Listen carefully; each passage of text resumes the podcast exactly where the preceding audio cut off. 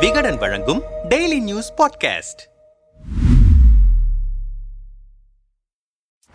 March ஒன்றாம் தேதி தமிழக முதல்வர் ஸ்டாலின் பிறந்தநாள் விழாவில் பீகார் துணை முதல்வர் தேஜஸ்வி யாதவ் பங்கேற்றிருந்தார். அதற்கு மறுதினமே பீகார் பாஜகவின் அதிகாரப்பூர்வ ட்விட்டர் பக்கத்தில் இந்தி பேசியதற்காக பன்னிரண்டு பீகார் தொழிலாளர்கள் கொலை செய்யப்பட்டிருக்கின்றனர். ஆனால் அந்த மாநில முதல்வரின் பிறந்தநாள் விழாவில் பீகார் துணை முதல்வர் பங்கேற்றிருக்கிறார் என்ற ட்வீட் பெரும் பரபரப்பை ஏற்படுத்தியது. சிறிது நேரத்திலேயே இந்த செய்தியில் உண்மையில்லை என கூறி நீக்கப்பட்டாலும் அந்த செய்தி பலராலும் ஷேர் செய்யப்பட பதற்றமான சூழல் நிலவியது. இதில் எந்த உண்மையும் இல்லை என தமிழக அரசு உறுதிப்படுத்தியிருந்தது. இந்த நிலையில் நாகர்கோவிலில் பேசிய முதல்வர் மு ஸ்டாலின் மக்கள் போற்றும் வகையில் திமுகவின் ஆட்சி அமைந்திருக்கிறது. இந்த நிலையில் இந்த ஆட்சிக்கு எப்படியாவது கெடுதல் செய்தாக வேண்டும். எங்காவது கலவரத்தை உருவாக்கலாமா? சாதி கலவரத்தை தூண்டலாமா? மத கலவரத்தை ஏற்படுத்தலாமா? என சிலர் திட்டமிட்டிருக்கிறார்கள். மேலும் ஆட்சியை கலைக்க சதி நடக்கிறது என பேசினார். ஆட்சியை கலைக்க சதி நடக்கிறது என தமிழக முதல்வர் பேசியது அரசியல் அரங்கில் பெரும் அதிர்வலைகளை உருவாக்கியிருக்கிறது. இது தொடர்பாக மூத்த பத்திரிகையாளர் தராசு ஷியாமிடம் பேசினோம்.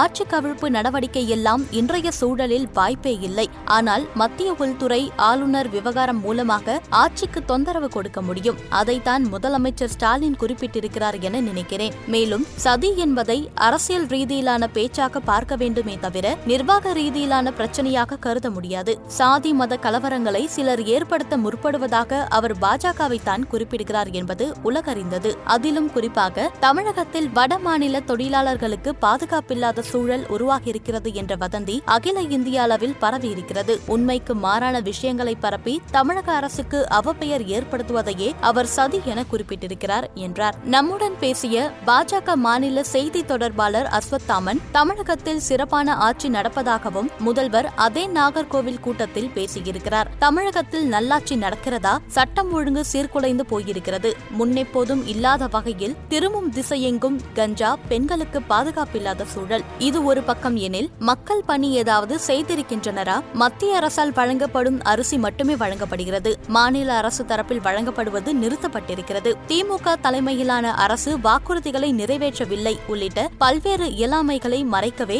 இவ்வாறு பேசி வருகிறார். கலவரத்தை உண்டு பண்ண முயல்கிறார்கள் என பொய் குற்றச்சாட்டு வைக்கிறார் முதலமைச்சர் ஸ்டாலின். இவர்கள் இனவாத அரசியல் செய்யவில்லையா? திராவிடம் என்பது இனவாத அரசியல்தானே? ஆரிய திராவிட அரசியலே வட இந்திய தென்னிந்திய பிரிவினைக்கான இனவாத அரசியல். வட மாநிலத்தவர்கள் விவகாரத்தில் திமுக கூட்டணி கட்சி தலைவர்கள் திருமாவளவன் வேல்முருகன் போன்றோர் வட மாநிலத்தவர்கள் குறித்து கடுமையாக பேசியிருக்கின்றனரே. அவ்வளவு ஏன்? தமிழக முதல்வரே தேர்தல் பிரச்சாரத்தில் வட மாநில தொழிலாளர்கள் குறித்து பேசியிருக்கிறாரே. எல்லாவற்றையும் அவர்களை செய்துவிட்டு கலவரத்தை உருவாக்க முயல்கிறார்கள் என முதல்வர் டிராமா செய்வது ஏன்? தமிழக தமிழகத்தில் நிலவும் சீர்கெட்ட சட்டம் ஒழுங்கால் ஆட்சி கவிழ்ந்து விடுமோ என்ற அச்சம் தமிழக முதல்வருக்கு வந்துவிட்டதால் இவ்வாறு பேசுகிறார் என்றார். என்ன சதி நடக்கிறது என திமுக செய்தி தொடர்பு இணை செயலாளர் வழக்கறிஞர் சிவ ஜெயராஜிடம் கேட்டபோது ஓராண்டில் இரண்டாயிரத்தி இருபத்தி நான்கு பாராளுமன்ற தேர்தலை எதிர்கொள்ள எதிர்க்கட்சிகளை ஒருங்கிணைக்கும் வகையில் தமிழக முதல்வரின் பிறந்தநாள் விழா கொண்டாடப்பட்டது. பீகார் துணை முதல்வர் தேஜஸ்வி யாதவ் நிகழ்வில் பங்கு பெற்றார். அவர் தமிழகம் வந்து திரும்பிய இருபத்தி நான்கு மணி நேரத்திற்குள்ளாக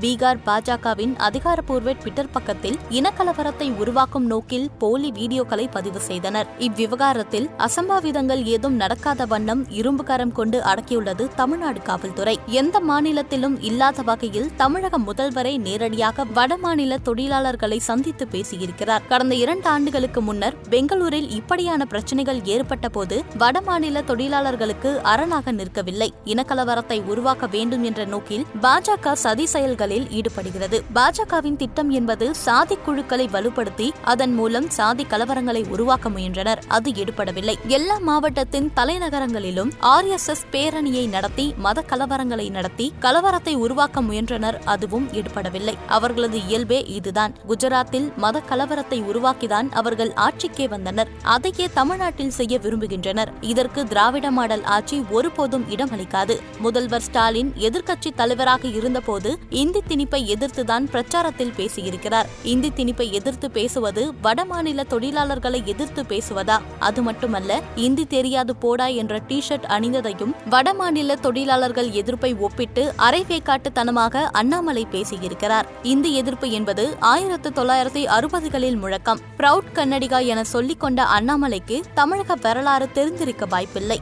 பாஜக தலைவர் பொறுப்பிலிருந்து அவரை நீக்கப் போகிறார்கள். அதை தடுக்கவே இதுபோன்ற சலசலப்புகளை உருவாக்குகிறார் அண்ணாமலை என்றார்.